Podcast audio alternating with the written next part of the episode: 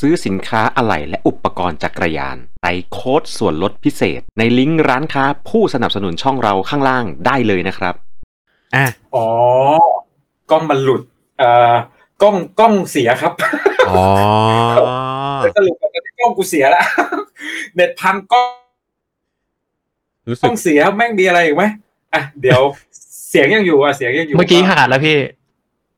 อ่ะก็เฮ้ยแต่พอกล้องเสียเสียงไม่กระตุกใช่ไหมตอนยังบ่งชี้อะไรไม่ได้ครับพี่เหมือนเปลี่ยนเบาะใหม่แล้วตอนนี้ยังเบาะไม่ได้อ่ะยังเดี๋ยวก็ชาเดี๋ยวก็แสบอยู่ไปคำถามข้อต่อไปเลยครับผมสกอตแอดดิกดีไหมครับสกอตแอดดิกดีครับผมฟีลลิ่งเป็นยังไงครับ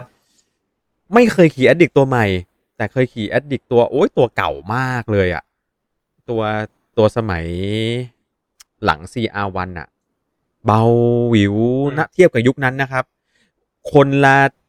นละโลกกับความรู้สึกของการขี่สเปรแล้วก็ใจแอนว่าแล้วจริงๆผมคิดถึงคำพี่ซอยเลยนะว่าเฮ้ยถ้าเกิดมีรถซีรีส์เดียวกันแล้วไอ้3คนนี้ไปเอามาลองแล้วมานั่งถกกันน่าจะมันดีนะรวมถึงอุปกรณ์ด้วยเดี๋ยวลองดูดีกว่าก็ผู้นำเข้าเจ้าไหนนะฮะมีของที่เหลือๆกองทิ้งไว้ก็เมตตากรุณากับ3คนนี้ไซส์เดียวกันครับส่งมาครับเอาถามคำถามดีก่อนตอนนี้มีผู้นำเข้าเจ้าไหนเนี่ยที่ยังชอบขี้หน้าเราอยู่ของไว้เราเนี่ยไม่นับอ้ำนะไม่นับอุ้มนะแอดดิกเนี่ยต้องบอกอีกว่ามันเป็นรถอาภัพว่ะของสกอตนะครับแอดดิกเป็นรถที่ดีเกือบทุกด้านแต่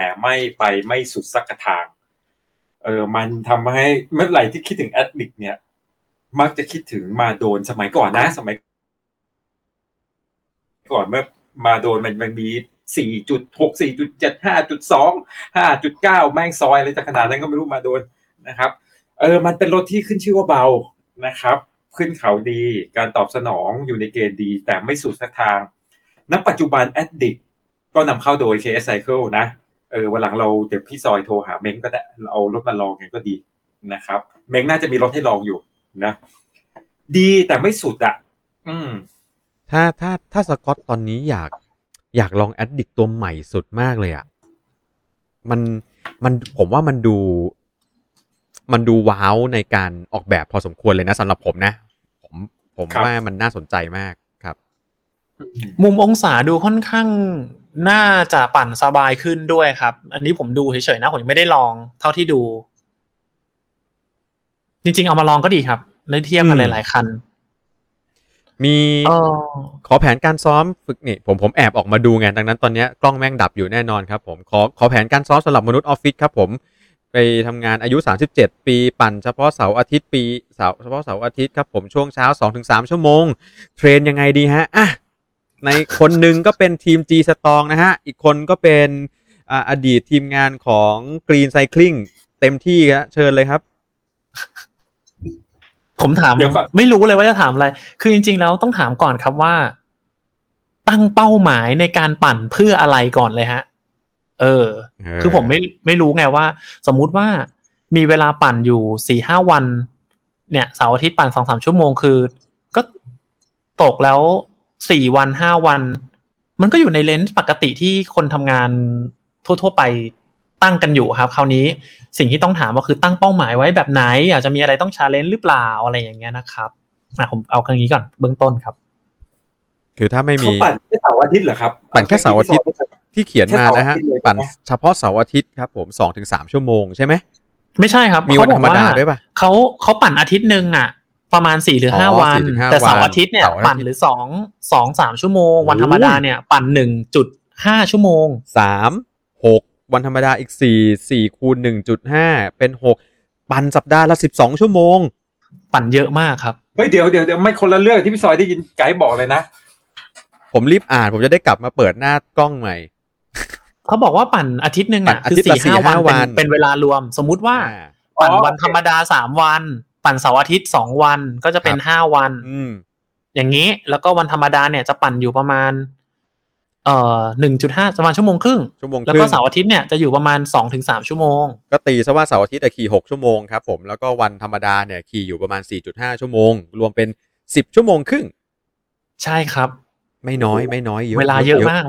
ว่าเทรนละอันเนี้ยเทรนได้เลยนะครับก็คล้ายๆกับ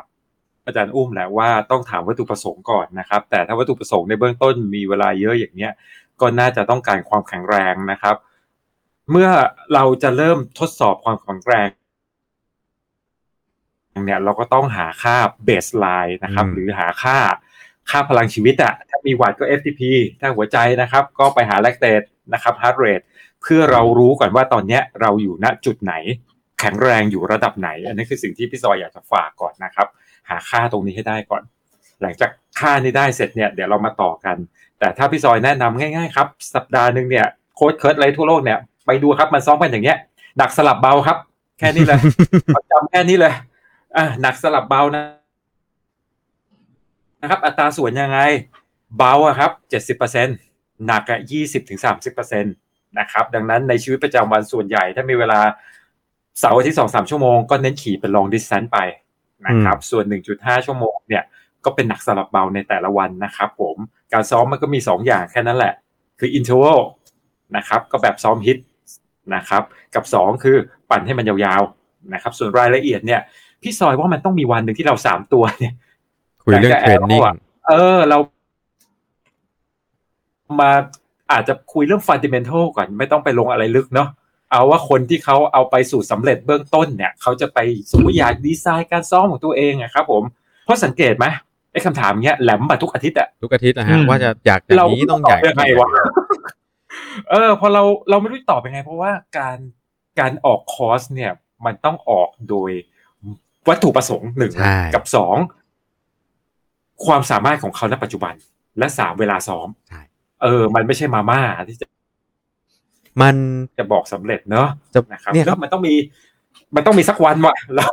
ขอแม่ชั่วโมงไม่พออีกอ่ะขอบอกเลยว่าตั้งแต่แรกที่ถามคำถามนี้มานะตอนพี่ซอยพูดเนี่ยก็พอดีเนี่ยก็เนี่ยสรุปคำตอบให้ได้เลย1อย่างนะครับว่าคือผมเป็นคนที่เคยทำกิจกรรมนะตอนนั้นเป็นไทย MTB แล้วก็ออกขอให้คนเอาไปซ้อมกันอ่ะหลายๆคนก็มาบอกว่าเอ้ยมันเวิร์กมากเลยมันดีมากเลยแต่ปรากฏว่าพอมาถึงปัจจุบันนี้วินาทีนี้ผมกลับเป็นคนที่คิดอีกแบบนึงเลยผมกลับเป็นคนที่มีความรู้สึกว่าไอ้คอร์ดมาม่า3นาทีทั้งหลายเนี่ยใส่3ต้ม3นาทีแล้วกินได้เลยเนี่ยมันไม่เวิร์กอ่ะมันไม่ใช่ทางออกที่โอเคอ่ะเพราะถ้าเกิดในยุคสมัยนั้นมันไม่มีเทคโนโลยีครับแต่สมัยนี้มันมีเทคโนโลยีมันมีอะไรบ้าง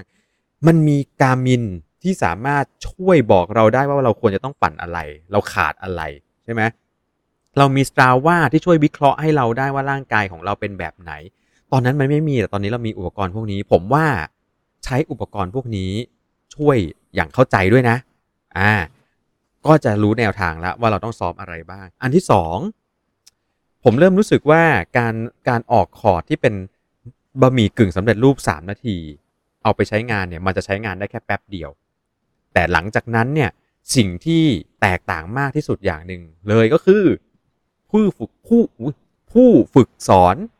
คือคนที่นอกจากออกแนวทางการซ้อมให้แล้วเขาเป็นคนที่ทำการตรวจสอบประเมินผลวินิจฉัยวิเคราะห์และแก้ไขให้ด้วยผมว่านะครับถ้ามีเวลาเยอะถึงขนาดสัปดาห์ละ10 ชั่วโมงครึ่งนะฮะหาโค้ชดีๆสักคนหนึ่งอ่ะผมว่านะไปได้ถึงระดับขาแรงเลยนะครับเวลาขนาดนี้ไม่มีโค้ชกูก็ว่าแรงจริงซีซัวปัดในเวลาซีซัวปัดกูก็ว่าแรงสมัยพี่ซอยก็เวลาอย่างนี้แหละไม่มีโค้ชเลยซีซัวปัดรู้เรื่องคือมันขึ้นกับเวลาจริงก็จริงๆถือว่าคือเสียดายไงครับว่าการที่มีเวลาสัปดาห์นึงเกิน10 ชั่วโมง10ชั่วโมงตีกลมๆสัปดาห์ละ10ชั่วโมงถ้าหากว่ามีผู้ฝึกสอนนะครับและผู้ฝึกสอนที่ดีที่สามารถผู้ฝึกสอนที่ดีไม่ใช่แค่ออกแบบแนวทางการซ้อมหรือตารางการซ้อมให้เราได้แต่คือคนที่ทำให้เรามีวินัยทำให้คนเรามีแรงบันดาลใจมีแรงจูงใจในการทำตามตารางนั้นรวมถึงทำการวิเคราะห์ตัวเราและปรับแก้ไขให้เราได้ผมเชื่อว่าการเสียเงินกับผู้ฝึกสอนเป็นสิ่งที่คุ้มกว่าการเสียเงินซื้อล้อและซื้อชุดเพียงแต่ว่าไม่ใช่เป็นสิ่งที่มนุษย์ทุกคนจะเหมาะสมที่จะมีฮะแต่ถ้าเกิดคุณอยากได้ตารางซ้อม มาถามจากฮกลกซิ่วเนี่ยเดี๋ยวได้แค่เนื้อหาคร่าวๆถ้าหากมีเวลาขนาดนี้ผมหนึ่งคนในฮกลกซิ่วผมขอนำเสนอว่าไปหาโค้ดฮะฮกลกซิ่วก็ดีนะครับชื่อนี้น่าสนใจส่วนตัวผมมองนี้ด้วยโอ้ให้กูดูขลังขึ้นมาเลยเนี่ยคนหนึ่งกูบอกต้องโกนหัวนะคนหนึ่งเราต้องป้ายหน้าแดงเลยนะแล้วเริ่มไว้หนวดตั้งแต่วันนี้ได้เลยนะก็จริงๆเรื่องซ้อมเนี่ยครับคือมันมีหลายตำรามากๆดังนั้นอย่างที่พี่ไกว่าแล้วก็พี่ซอยว่าครับคือเวลาเนี่ยจักรยานเป็นกีฬาหนึ่งที่ปั่นเยอะเอฟเฟกต์เยอะนะครับอันนั้นคือข้อที่หนึ่งข้อที่สองที่ถามเรื่องเป้าหมายเมื่อกี้ก็คืออยู่ที่ว่าเราอยากจะไปพิชิตอะไรไหมหรืออยากจะไปร่วมงานแข่งอะไรแบบไหนสมมุติว่าเราอยากจะไปทริป100กิโลวิธีการใช้พลังงาน100กิโลกับการอยากจะสปรินต์หน้าเส้นให้ได้ความเร็วเท่าไหร่ไอ้2แบบนี้วิธีการซ้อมต่างกันแตกต่างแล้วยังไม่นับว่า100กิโลแบบ2ชั่วโมงครึ่งหรือ100กิโลแบบ4ชั่วโมงด้วยนะใช่นี่ก็คนละเรื่องเลยนะดังนั้นเนี่ยสิ่งที่เราอยากรู้ทำไมถึงถามเรื่องเป้าหมายก่อนอันนี้คือส่วนสำคัญเนาะอันที่สองก็คือพอเรารู้ค่าเบสไลน์อย่างที่พี่ซอยว่าไปแล้วพอรู้ค่าเบสไลน์เนี่ยมันจะทำให้เห็นว่าโอเคโซนสมมติหัวใจเรามี5โซนโซนล่างสุดจนถึงโซนสูงสุดของเราเนี่ยศักยภาพในการออกแรงต่อเวลาที่มีแต่ละโซนเป็นอย่างไรบ้างเสร็จปุ๊บถ้าเกิดเราจะดันไอ้กราฟนี้ขึ้นทั้งหมดวิธีการก็คือในอาทิตย์นั้นอะเราปั่นครบทุกโซนไหมถ้าเกิดเราดันขึ้นเราควรจะดันขึ้นแค่ไหนนั่นคือสิ่งที่เราจะต้องไปถามต่อนะครับเอาจริงก็มีวิธีแหละนะครับแต่ว่าเรื่องนี้เป็นเรื่องที่ค่อนข้างเฉพาะบุคคลจะเอา data ของใครคนใดคนหนึ่งมาบอกว่าเฮ้ยทุกคนทำอย่างนี้แล้วมันจะเป็นสูตรสำเร็จเหมือนที่พี่ไกว่าอย่างเงี้ยผมคิดว่าอันนี้ก็อาจจะไม่ใช่คำตอบแต่พอจะมีไกด์ไลน์ได้ครับก็ขอไกด์ไลน์เนี่ยขอ refer อีกครั้งนะครับพูดมาทุกอาทิตย์เลยเวลามีคำถามเรื่องเกี่ยวกับวิธีการฝึกซ้อมรูปแบบการฝึกซ้อมแบบนั้นแบบนี้แบบไหนโค้ชของสำนัก Training Peaks ท่านหนึ่งได้กล่าวเอาไว้ว่าทุกคนที่เป็นนักกีฬาทุกคนที่เป็นนักจักรยานทุกคนคือตัวแทนของกลุ่มตัวอย่างที่มีสมาชิกเพียงแค่1คนในกลุ่มนั้นไม่มีคนคนไหนในโลกนี้ที่ซ้ำกันดังนั้นไม่มีวิธีการไหนที่ถูกต้องและดีที่สุดที่สามารถใช้ได้กับทุกคนครับใช่ครับเพราะสุดท้ายแล้วค่าหัวใจ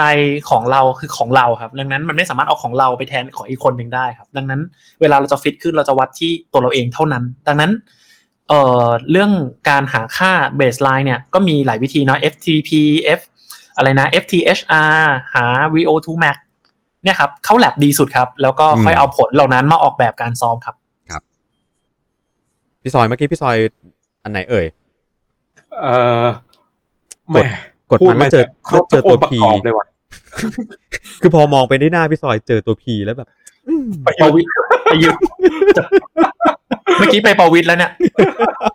ไม่เอาติดนาฬิกาอย่าให้พี่ต้องไปคืนเลยมีอยู่เรือนเดียวอ่ะพี่ซอยถึงอยากให้เรา3คนเนี่ยมาทำกันสักคอนเทนต์สักตอนนึงพี่ซอยยังมองพี่ซอยขอมองในอีกมุมหนึ่งเลยนะพี่ซอยว่าคนที่อยู่ในวงการจักรยานเราครับมันมีหลายพรรษาหน้าใหม่หน้าเก่านะครับแต่พอปั่นจักรยานเนี่ยทุกคนเริ่มมีสิ่งเดียวกันคือเราอยากแข็งแรงขึ้นดังนั้นวิธีการในการแข็งแรงขึ้นเนี่ยนอกจากการเทรนนิ่งนอกจากการคุยกับโค้ชเนี่ยพี่ซอยยังคิดว่าแบบสำเร็จรูปยังไงก็ยังพอจะมีประโยชน์สำหรับกลุ่มคนบางกลุ่มที่เขาไม่ได้ต้องการความเป็นเลิศไม่ได้มีเวลาเยอะแต่ต้องการเป็นไกด์ไลน์แนวทางการใช้เวลาที่คุ้มค่าที่สุดหรือที่อาจารย์อุ้มบอกไปแก้คือไกด์ไลน์ครับดังนั้นพี่สอนค่อนข้างเห็นด้วยว่าเราน่าจะมีวันหนึ่งเหมือนกับทำไมตอนนี้ซอฟต์แวร์อย่าง Trainer Road Surface เห็นไหมคน subscribe กันแล้วก็ฝึกซ้อมกันในนั้นนะครับบางคนก็พังคาเทรนเนอร์เพราะเขายังไม่รู้ในรายละเอียดดังนั้นถ้ามันมีสักวันหนึ่งเนี่ยแต่พี่ซอยว่าแม่งหลายชั่วโมงแม่งมี2ชั่วโมงแล้วงดถามงดเยี่ยมงดแทรกที่ต้องฟังเรา3คนให้จบเรื่องนี้ยากเลยถามได้อีก EP นึงเรื่องนี้บอกเลยว่าแบบเอางี้ผมขออนุญาตไปทดลองเราตอนเดียวแล้วแม่งครบทุกเรื่องในนี้ไม่ได้แน่นอนละเราอาจจะต้องย่อยละ ดีไหมพี่ใช่ดีไหมครับพี่ๆท่านทั้งหลายเราต้องย่อยมาก่อนมีเรื่องหนึ่งที่เอาฟันดิเมนทัลก่อนคุณเริ่มจากอะไรการที่คุณจะประเมินตัวเองหาเบสไลน์ตัวเองเนี่ยเป็นยังไงแล้วก็คอมโพเนนต์คุณซ้อมจักรยานคุณจะมีคอมโพเนนต์อะไรบ้างเช่นเบื้องต้นคุณอะไรคือ endurance ใช่ไหมครับอะไรคือ interval อะไรคือ lactate นะครับอะไรคือโซนหัวใจแล้วก็ไล่อาจจะต้องมีสัก 4-5 อีพิโซดซึ่งเดี๋ยวเราอาจจะต้องหลังใหม่แต่อันเนี้ยมันน่าจะเป็นวิทยาทานแล้วจะได้ไม่ต้องมานั่งถามอะไรกันเรื่องอย่างนี้แล้วเราก็ไม่รู้จะตอบยังไงเอาจริงถามมาไม่ก็ไม่รู้จะตอบยังไงจริงๆนะครับอีก2เดือนจัดเสร็จเดี๋ยวก็มีคนถามหลังจากเราทำ EP สมมุติให้ EP เราจะไม่ตอบแล้วเราจะบอกไปดูย้อนหลังงั้นเดี๋ยวสัญญาครับสัญญาก็เรื่องนี้เดี๋ยวมีนะแต่ว่าถ้าหากว่าเมื่อกี้ที่ถามมาผมก็นึกได้นะครับก็จะมี EP เก่าๆที่อยู่ในช่องของ Cycling Hub เนี่ยก็จะมี EP ที่คุยในเรื่องของโซนหัวใจลองไปนั่งฟังดูอันนี้ยาวอันนี้อยู่ประมาณเราเคยคุยกันแล้วประมาณ 4-50 นาทีในฮับสั้นเคยมีคุยเรื่องนี้ลองย้อนกลับไปดูนะครับแล้วก็มีที่เป็นตอนสั้นๆที่คุยเรื่องว่าถ้าอยากจะ FTP ขึ้นหรืออยากจะบุให้ไปขี่แบบไหนหรือว่าการซ้อมแบ่งเป็นชนิดอะไรบ้างนู่นนี่นั่นอะไรเงี้ยมีอยู่ในเพลย์ลิสต์ฮะเข้าไปในเพลย์ลิสต์ของ Cycling Hub Thailand จะชื่อเพลย์ลิสต์เกี่ยวกับอะไรนะสาระน่ารู้นั่นแหละไปนั่งไถฟังเอาครับขายของหรือไม่เราต้องทำเป็นแบบตอนสั้นๆแล้วเป็นเรื่องพวกนี้ครับแล้วก็แบบจบไปสัก10นาที10นาทีไปหลายๆตอนจะจบไหมผมว่าเป็นแบบคอนเซปต์ทำทั้งปีแม่งยังไม่จบเลยอ่ะ ไม่งั้นพอคนฟังยาวๆมากๆอ่ะพี่มันแบบมันจับประเด็นไม่ค่อยได้เหมือนกันนะมันต้องแบบจบเรื่องนี้เหมือนแบบสั้นๆน่ะไม่งั้นเนี่ยไม่งั้นมันยาวไปแล้วมันไม่เวิร์คต้อง break down หัวกันออกมาก่อนนะครับว่าจะเป็นยังไงดีและบางตอนเนี่ยผมกำลังคิดอยู่ว่าอาจารย์อุ้มบางตอนน่ะเราไปสกิดผู้เชี่ยวชาญตัวจริงมาตอบให้เราดีกว่าสกิดแล้วแต่ตอนนี้ไม่ว่างเลยสักคนเดียวครับตรงๆถามมาแล้วยุ่งกันหมดเลยอย่างตอนที่เราเคยทำเรื่อง VO2 Max ที่อาจารย์แอนมาอธิบายเฮ้ยผมว่าตอนนั้นน่ะเคลียร์นะเนี่ยจริงๆแล้วอ่ะถ้าจะเอาส่วนหนึ่งที่ผมเคยทำเอา data ผมมาเล่าเองอะไรอย่างเงี้ยตอนที่ผม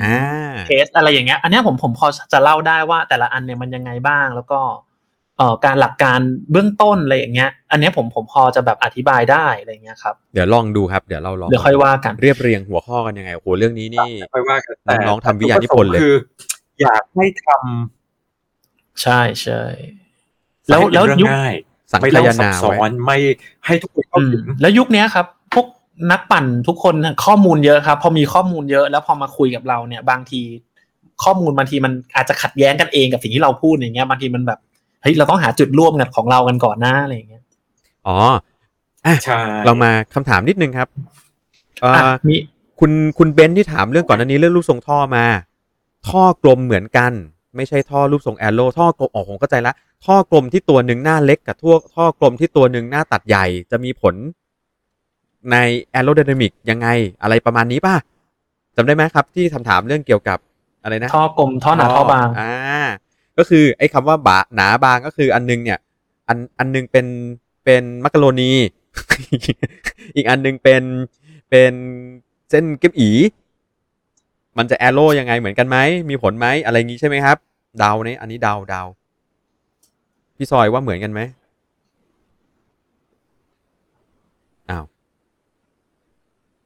แต่สสารมันต่างกันนะครับมันก็ไม่เหมือนกันหรอก ไม่มีความรู้เลยครับเรื่องนี้แต่ผมว่าไม่ต่างผมว่าต่างแต่ทีนี้เอาตรงๆนะแล้วคำตอบเนี่ยผู้ถามจะได้อะไรกูก็กวนตีนอีกแล้วคือเขาจะถามแล้วเขาจะไปเลือกอะไรเขาจะได้อะไรจากการถามสิ่งนั้นโอเคถ้าถามง่ายๆทำไมไม่ถามว่าแอโร่ทรงเฟรมทรงแอโร่กับเฟรมทรงออนเทาอ่ะจะเลือกอะไรมากกว่ามันจะชัดกว่าป่ะเอางี้คือป่องแต่เสือกเบาด้วยนะผมนึกออกแล้วอาจจะเป็นเคสนี้แน่เลยพี่ซอยผมเดานะผมเรียบเรียงออกมาไม่แน่ใจว่าถูกไหมนะฮะถ้าเกิดคุณเบนซ์ฟังอยู่อาจบอกผมด้วยว่าผมเก็ตถูกไหม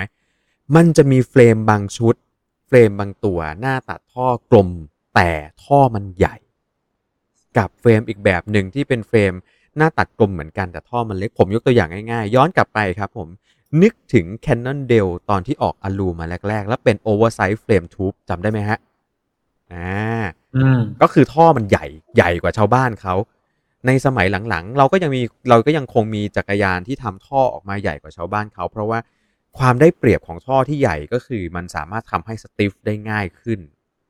วัสดุใช้น้อยลงและมักจะมีน้ำหนักเบาแต่มันก็จะมีสัดส่วนที่มัน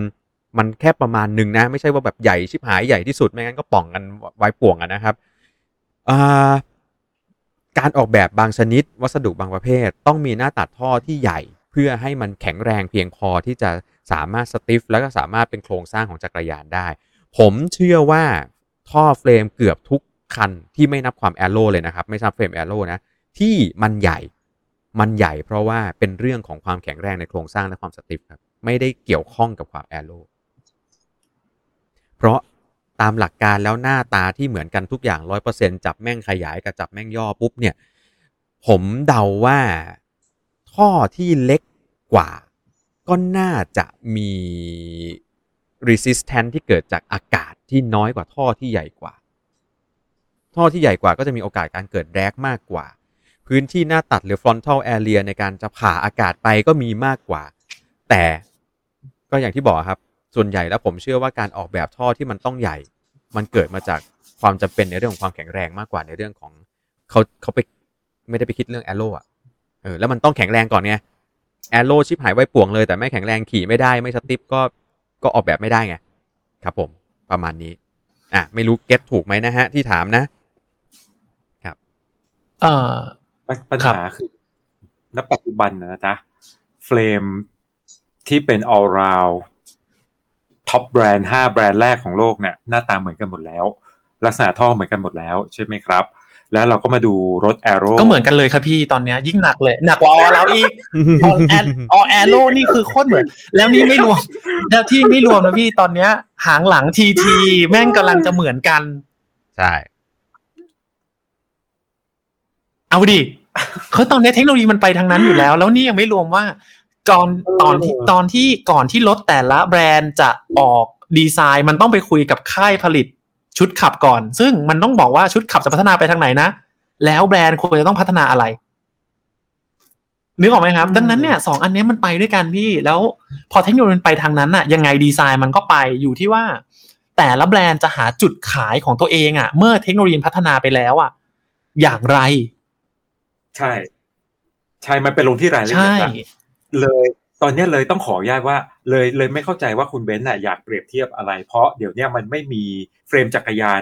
ที่แตกต่างกันอย่างมีนัยสำคัญแบบนั้นอีกแล้วในเรื่องของเชฟนะคุณเบนซ์สิ่งที่น่าจะมาคำนึงถึงตอนนี้เป็นน่าจะมาดูเรื่องของ1การเคลมสินค้า2การรับประกันแล้วก็เรื่องของเดี๋ยวนี้ในอนาคตมันจะมีเรื่องของการรีไซเคิลหรืออะไรอย่างเงี้ยครับที่จะถูกนำมาเป็นปัจจัยหนึ่งในการจะสร้างแบรนด์จักรยานด้วยครับอันนี้ให้ข้อมูลก่อนเดี๋ยวสักพักคงเอามาเล่ากันจ้ะใช่มีคำถามครับถามว่า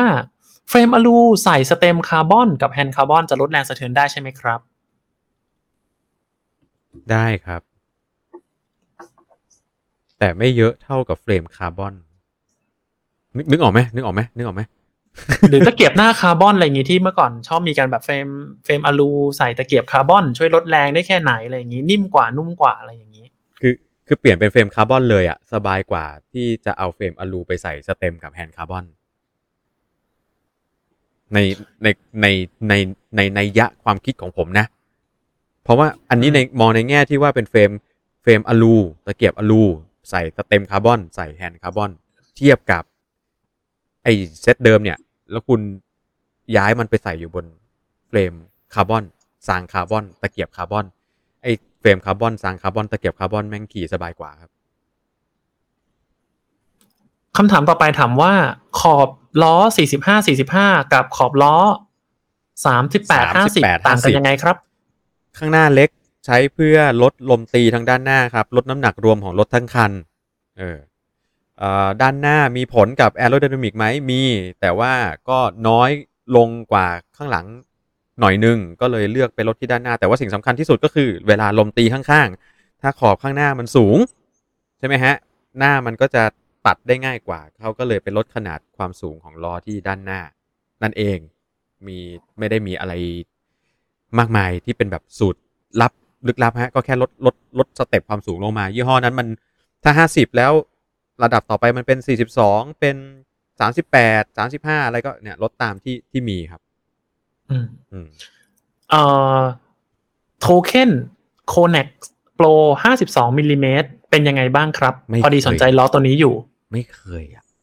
หรือมีตัวไหนงบไม่เกิน 40,000 แนะนำหน่อยครับตัวไม่เคยด้วยอ่ะขอแต่ 40,000 นี่เกือบได้โบล่าแล้วนะ เดี๋ยวโทเค็น 40,000 เลยเหรอเขาบอกว่าครับหรืองบไม่เกิน 40,000 แต่โทเค็นไม่น่าถึงนะอ๋องบไม่เกิน 40,000 งบไม่เกิน 40,000 ใช่ๆ 40,000 นิดๆนี่ได้โบล่าแล้วนะ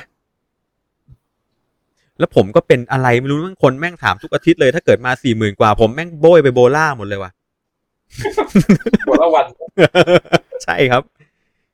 มันคุ้มอ่ะขายต่อราคาก็ไม่ตกหน้าตาก็ดูดีมีเอกลักษณ์อ่ะไม่งั้นก็ไปแบ็คอิงตัวที่ไม่ใช่ตัวซีรีส์ท็อปอ่ะซีรีส์รองอ่ะแต่มันเกิน 40,000 ด้วยนะครับที่พูดมาทั้งหมดนี่เกิน 40,000 หมดเลยนะฮะแต่มันเกินไปแบบบวกได้อ่ะถ้าเกิดเก็บตังค์ต่อได้นู่นนี่นั่นอะไรเงี้ยก็ลองดูฮะโบล่าวันแบ็คอิงผมจำไม่ได้ชื่อซีรีส์อะไรนะฮะที่เป็นซีรีส์รองไม่งั้นก็ไปคือไม่เกิน 40,000 ก็ต้องไปเรโนแล้วล่ะเรโนมีตัวล่างๆครับมีตัวล่างครับล้อนี่ครับตัว S Niche Aero 46 Aero 46โอเค Atem 3กำลังจะมา Atem 3ตัวเวอร์ชั่นใหม่กำลังจะมาละลองดูลองรอดูนิดนึง 30,000 นะครับอ้วนแล้วล่ะแล้วก็กำลังจะมีคนนำเข้าล้อทางเลือกมาจากแบรนด์โรงงานยังไม่แน่ใจว่าโรงงานเป็นโรงงานที่ไต้หวันหรือจีนนะแต่ว่าเป็นโรงงานแบบทำจริงจังเลยกำลังจะมาเพิ่มละแอบเห็นข่าวหลุดมาดังนั้นก็เดี๋ยวรอดูฮะอาจจะมีคาดว่าจะมี2เลนราคาคือเลนราคาที่ลงมาตีในกลุ่มราคา 10,000 กว่าบาทกับเลนกลุ่มราคา 30,000 กว่าบาทครับเห็นมาหายๆอยู่ครับมีผมมีคอนแทคผมมาแล้วก็หายไปก็มีต่อคาร์บอนไม่รู้เจ้าเดียวกันป่ะนะไม่รู้เจ้าเดียวกันหรือเปล่าใช่เดี๋ยวรอดูกันว่ายังไงล้อคาร์บอน SL ตัว 9,900 ดีมั้ยครับตัวไหนอ่ะนึกไม่ออกล้อคาร์บอนยี่ห้อ SL อ่ะไม่เคยลองด้วยไม่เคยลองแต่เหมือนผมเคยเห็นใน Bicycle Review มีพี่ๆที่เชียงใหม่พูดอยู่ว่ามันก็ดีอ่ะผมก็ไม่รู้ว่ายังไงนะถ้าแต่ราคา 9,900 ถ้าตามความคิดของผมเลยนะมันก็เป็นขอบพิมพ์นิยมดุมพิมพ์นิยมและก็ซี่พิมพ์นิยมครับซึ่งเอาจริงๆโดยส่วนตัวผมไม่ได้มองว่ามีอะไรเสียหายเมื่อเทียบกับราคานะครับทุกอย่างมันมาถือว่าคุ้มค่ากับราคาแต่ว่าในดุมพิมพ์นิยมของล้อเลนเนี่ยมักจะมีปัญหาหนึ่งคือการใช้งานระยะยาวๆเกินปีครึ่งถึง2ปีขึ้นไปแล้วเนี่ยการเซอร์วิสดุมจะทำได้ไม่เยอะอะแต่เนื่องจากมันเป็นดุมพิมพ์นิยมฮะมันหาลูกปืนเปลี่ยนมันหาซีลเปลี่ยนไม่ยากแล้วก็ไม่แพงแล้วก็ปัญหาอีกอันคือซี่พวกล้อพวกนี้มักจะมีปัญหาการใช้งานแล้วมีซี่คลายตัวแค่นี้เลยครับผมเคยเจอปัญหานี้ครับตอนใช้เกรดประมาณเนี้ยแรกๆนะครับแล้วก็พอใช้สัก6เดือนปีนึงแล้วเราปั่นหนักอยู่เหมือนกันอะไรเงี้ยครับตั้งซี่กันพอเริ่มตั้งเมื่อไหร่เนี่ยครับพอเริ่มตั้งแล้วแป๊บนึงคลายครับสรุปทิ้งดีกว่าครับก็ระยะยาวก็ถ้าจะซื้ออย่างตัว SL ผมเชื่อว่ามีคนที่ดูแลละก็ให้มีคนที่ดูแลจะดีที่สุดเพราะอย่างที่1ละเรื่องดุมอันที่2เรื่องซี่เวลาเกิดอะไรขึ้นต้องหาแบริ่งต้องหาซีลเปลี่ยนนะครับต้องหาซี่มันจะได้มีคนที่ดูแลให้เราได้ก็ในราคานี้ก็โอเคอ่ะอย่าเอามันไปเทียบกับล้ออันละแสน แค่นั้นแหละพี่ 4-5 หมื่นก็อันนั้นแหละ แค่ 4-5 นี่ก็แย่แล้วครับพี่ไกด์ครับครับผมมีคนถามต่อครับมีถามว่าถ้าคาแรคเตอร์พวกรถไทยบ้างล่ะครับใช่คาเซ่นิชอะไรอย่างงี้นิชเคยลอง 2-3 ซีรีส์ครับก็เอาเดี๋ยวนะสรุปง่ายๆยังไงดีนิชทั้งนิชและคาเซ่มีสิ่งหนึ่งที่โดดเด่นและแตกต่างทั้ง2คนก็ไม่เหมือนกันด้วยนะครับคาเซ่คือรถที่ออกแบบ R&D แล้วก็ผลิตโดยคนไทยอ่ะร่ำว่าจะเปิดโรงงานคาร์บอนในประเทศไทยด้วยซ้ำนะฮะผมก็ไม่รู้ว่าเปิดหรือยังเพราะได้ตั้งแต่โควิดเป็นต้นมาก็แบบไม่ได้ติดต่ออัปเดตกันอีกเลยส่วนนิชเนี่ยโอเคละเป็นโรงงานในต่างประเทศนะครับที่ไต้หวันแต่ว่าไทยเข้าไปมีคือทางนิชไซคลิ่งประเทศไทยเข้าไปมีส่วนร่วมในการร่วมออกความคิดเห็นในการ R&D ตรงนี้เอาอีกนิดนึงนะตรงนี้ขออย่างนี้อีกหน่อยนึงนะลองตรงนั้นนึงสิเขาเรียกว่าจนถึงขั้นว่ามีการทำเป็นแบบตัวพิเศษที่เป็นแบบเฮ้ยเนี่ยโมที่หน้าตาเดียวกับนิชบางตัวอาจจะมีสเปคคนละเรื่องกับนิชเลยเพราะนิชมีการใส่เกรดเลเยอร์คาร์บอนที่แตกต่างกันดังนั้น2ตัวนี้ผมมองว่าดีทั้งคู่ขี่ได้ทั้งคู่ไม่ได้มีปัญหาอะไรเพียงแต่ว่าอาจจะถูกมองข้ามเยอะไปหน่อยอ่ะเพราะว่าตอนหลังเราถูกลดทางเลือกจากประเทศเพื่อนบ้านอ่ะประเทศแถวๆเนี้ยเยอะอะครับรถไถไม่ใช่ของถูกไงเอาจริงๆต้องยอมรับกันก่อนเสือหมอบระดับแข่งขันของประเทศไทยอ่ะไม่ใช่รถถูกเราไม่ได้ทำรถราคาถูกเราทำรถไม่ถูกครับเราทำรถเสือหมอบแข่งที่ดีในราคาจับต้องได้ฮะเราไม่สามารถไปสู้กับแบรนด์ที่มาจากประเทศแถวๆนี้ที่เขาแบบประชากรประเทศแม่งมีเป็นพันล้านอ่ะแม่งทำเสือหมอบขายคนแค่ 1% ในประเทศก็รวยแล้วอ่ะครับ เราสู้ไม่ได้ฮะเรื่องราคาครับคุณภาพอีกเรื่องนะครับที่เคยลองคนประเทศแถวๆนี้ผมเคยลองแล้วผมก็แบบครับถอนหายใจไปครับตามนั้นฮะอะไรอีกไม่น่าจะเคลียร์มีครับมีคนถามว่าระหว่างใช้บันไดชิมาโน่อยู่แล้วก็ไม่มีทักษะในการขึ้นเขามั้ยฮะเขาบอกว่าถ้าเกิดขึ้นเขาเนี่ยสัก 7% เนี่ยแล้วเล็งคีทให้ล็อกเข้าที่ไม่ได้กลัวจะล้มใช้สปีดเพย์จะสายง่ายกว่าไหมครับก็คือเหมือนเทียบระหว่างชิมาโน่กับสปีดเพย์นี่แหละถ้าเกิดขึ้นเขาแล้วใส่เนี่ยอันไหนน่าจะดีกว่ากันล็อกง่ายกว่ากันสปีดเพย์ง่ายกว่าตรงที่ใส่ได้ทั้งสองด้านแต่พี่ซอยผมรู้แล้วพี่ซอยจะพูดใช่ไหมเรียงลำดับอย่างนี้นะเอาแบบตามที่พี่ซอยเคยใช้นะครับลุกไทม์ชิมาโน่สปีดเพย์เริ่มจากใส่ง่ายไปเรียงหายากนะครับง่ายสุดสปีดเพย์จริงรองลงมาไทม์มาลุกมาชิมาโน่แต่มันไม่ได้ยากกว่าแบบมีนัยสำคัญแต่สปีดเพย์พี่ซอยให้ข้อสังเกตนะครับเพราะเราเป็นมือใหม่ถ้าซื้อสปีดเพย์ไปซื้อมือสองที่เขาเบิร์นมาให้เราแล้วใช่ครับเพราะว่าซื้อสปีดเพย์เนี่ยของใหม่มาเนี่ยใช้คำว่ากระทืบแล้วกันกระทืบแม่งยังไม่อยากเข้าเลยนะครับ แข็งสัตว์เลยนะครับไปซื้อมือสองนะครับแต่สปีดเพย์มีตัวที่เป็นซีโร่ค่อนข้างแข็งเดี๋ยวนี้มันมีออกรุ่นกลางออกมาแล้วตัวนี้ค่อนข้างจะใส่ง่ายขึ้นนะครับแต่สปีดเพย์เนี่ยพี่ซอยเคยใช้2ตัวแล้วสุดท้ายก็เลิกนะคนชอบก็ชอบเลยนะคนไม่ชอบก็ไม่ชอบนะครับมือใหม่พี่ซอยกลับไม่อยากแนะนำว่ะเท่ากับคุณไม่ได้แก้ปัญหาที่ต้นเหตุถูกนี่กำลังคิดอยู่เลย ต้นเหตุคือสติในการใส่คลีทมันไม่ได้ยากขนาดนั้นหรอกนะครับหัดใส่ให้มันคล่องนะครับมันไม่ใส่ยากขนาดนั้นสปีดเพย์เนี่ยของใหม่ 7,000 เลยนะเว้ยแพงนะเว้ยแล้วใช้ชิมาโน่ไงแล้วใช้ชิมาโน่อยู่แล้วผมเดาว่าคงไม่ได้ใช้ตัวที่เป็นแบบสูงมากอ่ะก็น่าจะเป็นไม่105ก็ตัวที่เป็น SPD อะไรอย่างเงี้ยครับเพราะตัวอาร์เตก้ากับดูราเอทก็ไม่ได้ใส่ยากเย็นแสนเข็นขนาดนั้นนะครับมาเจอสเปซเพย์ใหม่ๆเดี๋ยวมีร้องไห้นะครับทั้งราคาด้วยทั้งการเดินด้วยเพราะคุณจะต้องซื้อแผ่นรองอีกนะครับไม่งั้นมันสึกมันลื่นจริงๆผมรู้แล้วครับแล้วคุณได้เซอร์วิสอีกนะผมแนะนำว่าให้ลองใส่ๆถอดๆบ่อยๆครับแล้วก็ลองจุดที่แบบจากเนินสั้นๆลงสะพานอะไรอย่างเงี้ยแล้วก็ลองแบบใส่ขึ้นแบบเตี้ยๆเนินเล็กๆลองใส่เล่นดูอะไรอย่างเงี้ยใส่ขึ้นไหลลงอ่ะผมว่าอย่างนี้มันน่าจะช่วยฝึกได้นะครับหรืออีกอันนึงครับเปลี่ยนไอ้นี่ครับแผ่นคีทของชิมาโน่อ่ะมันจะ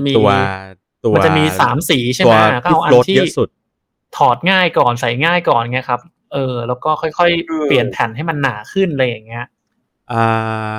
คือคนส่วนใหญ่เนี่ยเวลาใส่คลีทอ่ะจะกลัวเวลาถอดว่ากลัวว่าแบบจะลืมเอาขาออกแล้วจอดแต่เชื่อไหมครับว่าปัญหาของการใส่คลีทอ่ะคุณจะสามารถมีสติพอที่จะถอดมันได้ก่อนที่คุณจะใส่มันคล่องอีกนะ วันก่อนผมเพิ่งพาน้องเขามีน้องที่รู้จักกันนะครับเพิ่งพาไปซื้อบันไดกับรองเท้าจักรยานใหม่อะไรเงี้ยก็ยังเตรียมตัวอยู่เลยว่าเนี่ยเดี๋ยวสุดสัปดาห์นี้จะพาน้องเขาไปปั่นครั้งแรกก็หลายๆคนที่ผมสังเกตจริงๆคือปัญหาไม่ได้อยู่ที่การถอดเวลาไอ้ที่เราจะถอดเท้าออกจากบันไดนะครับส่วนใหญ่แล้วมันจะเป็นแค่ในเวลาฉุกเฉินที่คิดไม่ได้ถอดไม่ทันแค่นั้นแหละแต่ที่เหลือเนี่ยเวลาจะจอดเวลาจะซื้อของนู่นนี่นั่นอ่ะส่วนใหญ่ก็ถอดกันทันแต่จังหวะที่ทำให้ยากก็คือจังหวะที่จะใส่เข้าไปแล้วคนส่วนใหญ่หัดใส่คลีทแรกๆจะหัดแค่หัดถอดอยู่กับบ้านนึกออกไหมใส่เข้าไปตอนใส่ก็แบบก้มไปดูใส่กลึกแล้วก็หัดถอดใส่กลึกหัดถอดพอเวลาไปขี่ปุ๊บสมมุติขี่30กิโลไม่จอดเลยวันนั้นจะได้ใส่และถอดคลีททั้งหมดใส่1ครั้งท้วนถอด1ครั้งท้วนผมแนะนำเกือบทุกคนเลยครับว่าใส่คลีทวันแรกนะครับถ้าปั่นสกายเลนเอาเป็นสกายเลนแล้วกันเห็นภาพกันง่ายๆหรือปั่นที่ไหนก็ได้นะครับทุก500เมตรจงใจปลดคลีทเลยขี่มาปุ๊บ500เมตรปลดเท้าขวาใส่กลับเข้าไปปลดเท้าซ้ายใส่กลับเข้าไปแล้วขี่ต่อทำแบบนี้ถ้าคุณทำแบบนี้ในการไปปั่นสกายเลน1ครั้งนะครับ 23.5 กิโลคุณจะได้หัดถอดไซคลิสเท่ากับคุณไปปั่นสกายเลนสัปดาห์ละครั้งอ่ะเกินปีอ่ะนึกออกว่าโอเคจ้ะคุ้มกว่ากันเยอะฮะลองดูแล้วก็อีกอันนึงที่จะฝากนิดนึงก็คืออาจจะเป็นไปได้ที่ตอนแรกบันไดชิมาโน่พี่ซอยผมนึกออกว่ามันมีอีกแฟกเตอร์นึงคือบันไดชิมาโน่ตอนซื้อมาแรกๆอ่ะแม่งไม่ลื่นนึกออกไหมครับปกติบันไดเสือหมอบอ่ะมันจะเอาตูดลงแล้วเอาหัวขึ้นใช่ไหมเวลาเราใช้เป็นนานๆแล้วลูกปืนมันลื่นแล้วอ่ะมันจะระบีข้างในมันไม่หนืดแล้วอ่ะมันก็จะแงกลงอย่างเงี้ยตลอดเวลาแต่บันไดใหม่ๆอ่ะบางทีมันอยู่ท่านี้ บางทีมันอยู่งี้อยู่ได้หมดเพราะว่าข้างในมันอยู่ได้ทุกที่และปัญหามันจะเกิดขึ้นเวลาที่มือใหม่ๆหรือว่าแม้แต่เราเปลี่ยนบันไดใหม่สุดบางทีก็แบบบันไดมันไม่ได้อยู่ในหน้าที่ถ้ามันอยู่อย่างเงี้ยแล้วเราเตะไปคลึกมันก็เข้าไงแต่ถ้ามันอยู่คือผมเพิ่งเปลี่ยนบันไดเป็นแรลลี่อ่ะเป็นการ์มินแรลลี่แล้วผมก็เจอปัญหานี้เหมือนกันมันเสือกไม่ได้หันหัวขึ้นมาแหงนให้ผมเกี่ยวไงเราก็ต้องมีการแบบตบมันก่อนเอาเท้าตบให้มันอยู่ในจังหวะแล้วก็แบบค่อยเหยียบเข้าไปทนฮะขี่ไปสักพักนึงเดี๋ยวพอลูกปืนมันลั่นแล้วเดี๋ยวตูดมันก็จะทิ่มลงข้างล่างตลอดเวลาเองมันจะใส่ง่ายขึ้นครับโอเคประเด็นนี้พี่ซอยเสริมนิดนึงนะครับขอให้ทริคเลยเพราะว่าปัญหาของคนถามเนี่ยคือใส่บันไดตอนขึ้นเดิน 7% นะครับมันมีทริคอย่างนี้เราใส่ข้างขวาเข้าไปแต่ข้างซ้ายอย่าใส่ครับพี่ซอยบอกไม่ต้องใส่เพราะปัญหาคือพอเรากดปุ๊บเราจะพยายามใส่ข้างซ้ายพอใส่ไม่เข้าคุณเรียบร้อยเลยฉะนั้นวิธีการขี่ไปเลยต้องใส่แต่ให้คุณยันโดยใช้ข้างขวาหลักแล้วข้างซ้ายเนี่ยครับแค่แตะแล้วผลักส่งปุ๊บพอบันไดมันเริ่มลันนะครับเท้าคุณเนี่ยก็จะอยู่บนแป้นบันไดคุณค่อยๆขยับแล้วลงในรอบที่4ที่5อย่าไปพยายามลงในรอบแรกเพราะสมาธิคุณจะเสียแล้วพอรอบแรกไม่ลงปุ๊บเดี๋ยวคุณแม่งเสียการทรงตัว 7% ครับคุณสามารถเอาเท้าขวาปั่นไปได้แล้วเท้าซ้ายยันแล้วค่อยหาเหลี่ยมตอนที่เราหมุนขาจานไปเรื่อยๆพอเจอเหลี่ยมก็ค่อยลงฉะนั้นถ้าคุณมัวแต่โฟกัสว่าคุณจะใส่ตั้งแต่คลิกแรกเดี๋ยวพลาดไม่ต้องไปโฟกัสปั่นไปเลยครับ 7% น่ะปั่นไปเลยเดี๋ยวแม่งเสียบลงเองอ่ะนะครับง่ายๆตั้งลำก่อนใช่ไหมพี่ตั้งลำก่อนลำพี่ซอยตั้งลำบ่อยครับผมเนี่ยทุกวันเนี่ยแม่งเป็นลำแล้วเนี่ย 5 ทุ่มลำขึ้นแล้วเนี่ยอีก2คำถามสุดท้ายครับ2คำถามสุดท้ายเอาเลยครับผมคำถามแรกถามว่าเอ้ยผมว่าอันนี้มีคนถามเรื่องซีโป้มาเยอะมากครับไม่มีข้อมูลแบรนด์นี้เลยเดี๋ยวเราให้ตอนนึงครับเคยเทสด้วยโอเคครับแต่เรียกว่าถามทุกอาทิตย์นะเทียร์ซีโป้เดี๋ยวเรานั่งต่อที่มาอีกแล้วผมซีโป้มาอีกแล้วช่องได้แล้วโอเคสแตทที่สูงกว่าจะขี่สบายกว่าไหมครับเปรียบเทียบ Cervelo S Series กับ Giant TCR